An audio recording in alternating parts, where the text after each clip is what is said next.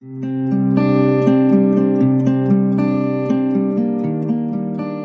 نام خدا همکاران محترم با سلام.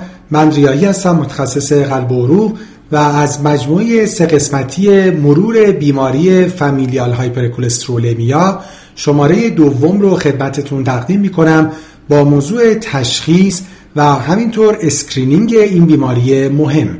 در شماره اول مرور کردیم که بیماری FH یک بیماری ژنتیکی شایع هست.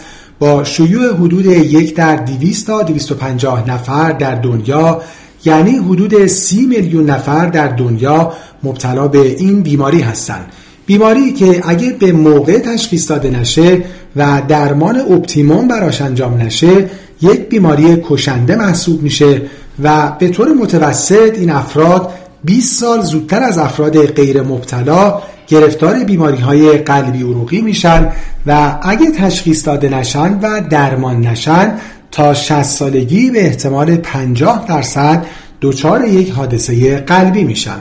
و متاسفانه علا رقم این شیوع زیاد و اهمیت به جهت عوارض و مرتلیتی آندر دیاگنوسیس و آندر تریتمنت در اون بسیار شایع هست و بر اساس مطالعات در بیشتر کشورها فقط کمتر از یک درصد بیماران تشخیص داده میشن و از بین بیمارانی هم که تشخیص دارن فقط حدود 20 درصد درمان مناسب دریافت می‌کنن. اما به عنوان مقدمه مهم درباره تشخیص این بیماری باید گفت که این میزان زیاد آندردیاگنوسیس درباره FH به این معنی نیست که تشخیص اون مشکل و پیچیده است. برعکس این بیماری می‌تونه بیماری بسیار آشکار و ساده ای از نظر تشخیصی باشه و بسیار استریت فوروارد به شرط اینکه به اون فکر کنیم و توجه کنیم و دنبال تشخیصش باشیم. تشخیص بیماری FH عمدتا یک تشخیص clinical هست که در approach ها و criteria های مختلف ویژگی های مختلفی در کنار هم و البته با وزن های مختلف می‌تونن تشخیص رو برای یک فرد محتمل و یا قطعی کنن. یک گروه از یافته های مهم برای تشخیص یافته های physical exam هستند که مهمترین اونها دو یافته tendon xanthoma و corneal arcus هست که در ادامه این دو sign مهم رو مرور خواهیم کرد. گروه دوم از یافته ها که می‌تونه بخشی از criteria ی تشخیصی باشه سابقه hypercholesterolemia هست در خود بیمار یا بستگان بیمار. یافته دیگه سابقه بروز حوادث atherosclerotic cardiovascular هست در سنهای پایین باز هم در خود بیمار و یا در بستگان بیمار. یافته مهم بعد یافته آزمایشگاهی هست یعنی عدد LDL کلسترول در نمونه خون و نهایتا تست ژنتیک هم می‌تونه به کامل شدن این تشخیص کمک کنه که درباره نقش تست ژنتیک هم در ادامه بیشتر صحبت خواهد شد. اما ابتدا دو یافته مهم فیزیکال اگزم رو در این بیماران مرور کنیم. در ابتدا تندون زانتوما که به معنی رسوب کلسترول در تاندون ها است و به جهت تظاهر بالینی به صورت پاپول یا نودول های زیرپوستی هست که معمولا رشد آرامی دارند و متصل به تندون ها، لیگامان ها، فاشیا یا بافت پریوستوم هستند و محل های شایع اونها هم سطوح پشت دست ها یعنی تاندون های اکستنسور انگشت ها و همینجور در تاندون آشیل و یا منطقه subpatella هست که در این چهار تصویر چهار محل شایع دیده میشه. یعنی روی تندون آشیل تندون های extensor انگشت و همینجور subpatella و در منطقه آرنج. و این دو تصویر هم فرم بسیار پیشرفته tendon xanthoma رو نشون میده در extensor tendon های انگشتان دست و همینجور در منطقه subpatella یافته مهم بعد corneal arcus هست که یک حلقه اطراف قرنیه هست به رنگ حدود سفید خاکستری روشن یا آبی رنگ که در حقیقت این هم رسوب چربی هست. corneal arcus معمولا ابتدا به صورت یک حلقه ناقص در بالا و پایین قرنیه هست که ممکنه نهایتا به صورت یک رینگ کامل هم در بیاد. این حلقه البته می‌تونه یک پدیده فیزیولوژیک نرمال ناشی از افزایش سن باشه که به اون arcus senilis گفته میشه و البته همونطور که گفته شد می‌تونه یکی از تظاهرات familial hypercholesterolemia هم باشه که در این دو تصویر دو نمونه واضح از اون رو می‌تونیم ببینیم. ابتدا این تصویر به صورت یک حلقه ناقص و در این تصویر هم به صورت یک حلقه کامل. اما برای تشخیص و بر اساس یافته های مهم شرح حال فیزیکال اگزم و یافته های آزمایشگاهی ما پنج کرایتریای تشخیصی مختلف داریم که توسط انجمنهای مختلف بزرگ دنیا ارائه شده و مورد استفاده قرار می‌گیره. یکی کرایتریای آمریکایی متپت هست. کرایتریای دوم کرایتریای مشهور سیمون پروم هست که criteria ی مربوط به انگلیس هست. criteria ی مشهور دیگه Dutch Lipid Clinical Network criteria هست. و criteria ی بعدی criteria ی مربوط به NLA National Lipid Association.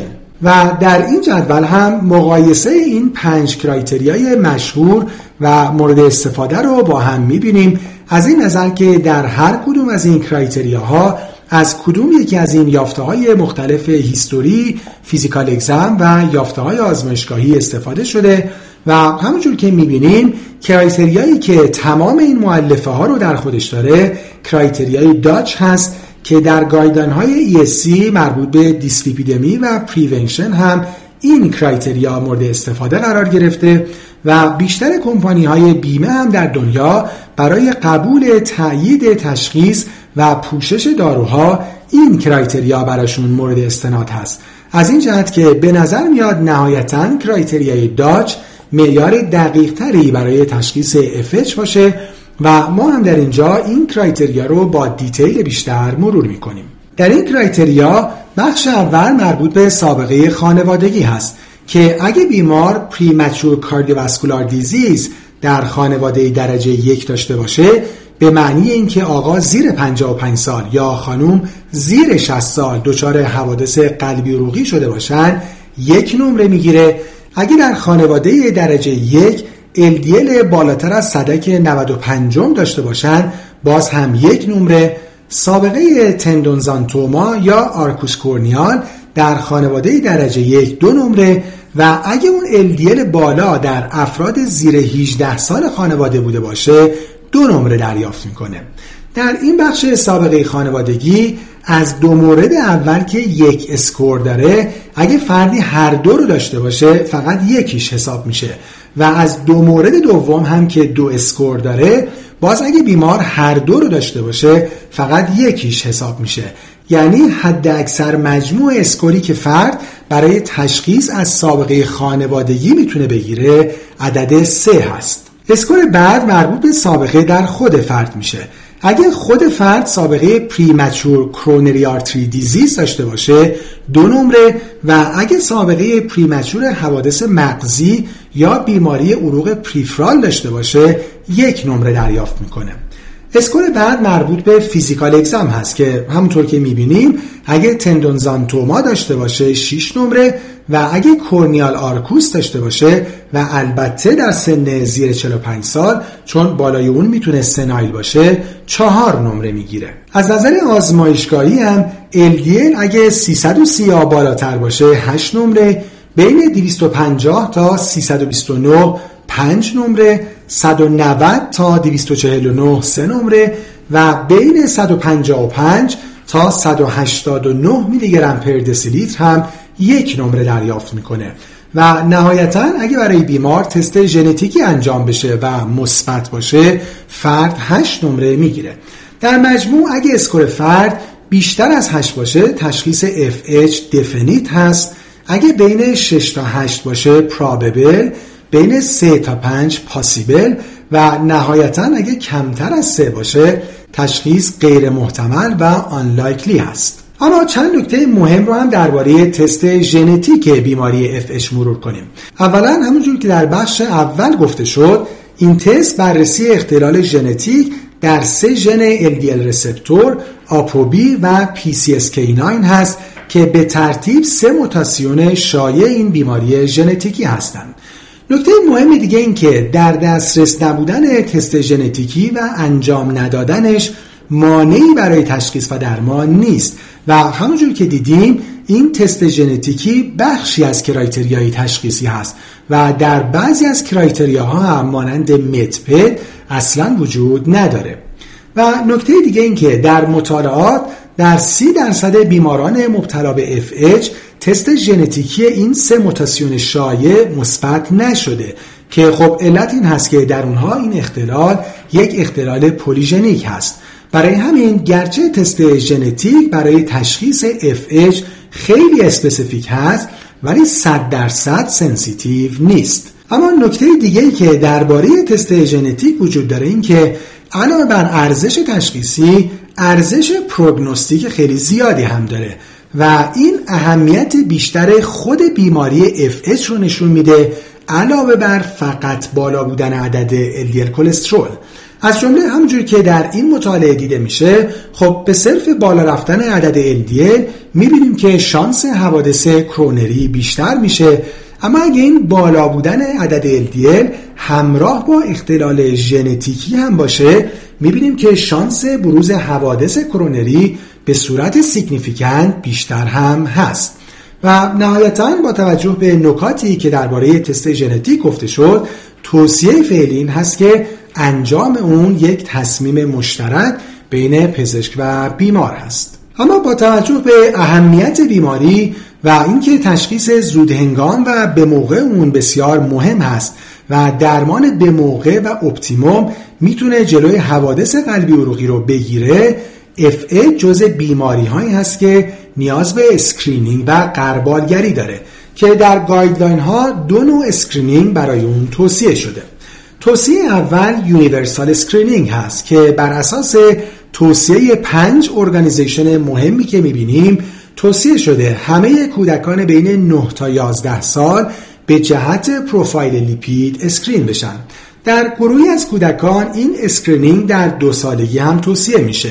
کودکانی که family history قوی برای early onset CAD دارن در والدین، پدر بزرگ، مادر بزرگ، عمه، خاله، دایی، عمو و یا خواهر و برادر و همینجور کودکانی که والدینشون کلسترول بیشتر از 240 دارن یا اگه خود کودک risk factor دیگه مثل دیابت یا obesity داره. اما علیرغم این توصیه قوی توسط پنج organization مهم در دنیا حتی در کشورهای توسعه یافته مثل خود ایالات کمتر از یک سوم همکاران متخصص اطفال این screening رو انجام میدن که خب این adherence پایین به guideline در کنار awareness پایین public نسبت به خود بیماری ماهیت ژنتیکی اون و عوارض بالا و کشندگی اون باعث شده که سن متوسط شایع تشخیص این بیماری 50 سال باشه که بسیار دیر هست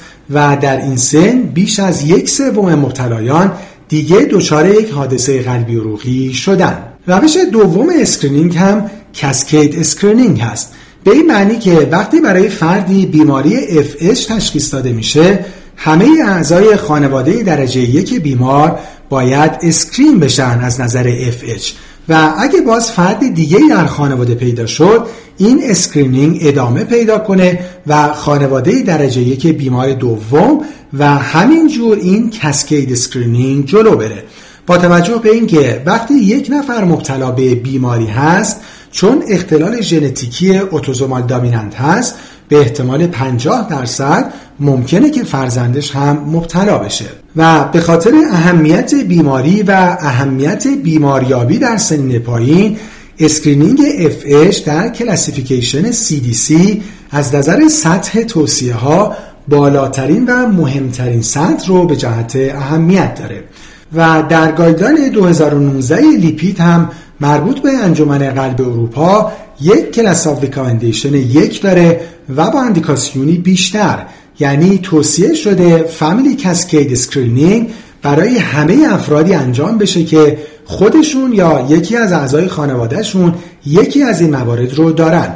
LDL 310 یا بیشتر سابقه premature coronary heart disease یا وجود tendon xanthoma و یا اینکه در خانواده سابقه sudden premature cardiac death وجود داشته باشه. اما به عنوان مطلب آخر برای این قسمت دوم سوال مهمی که در practice معمولا وجود داره اینه که آیا تشخیص بیماری ژنتیکی familial hypercholesterolemia اهمیت بیشتری نسبت به تشخیص بالا بودن LDL و approach درمانی بر اساس اون داره یا نه؟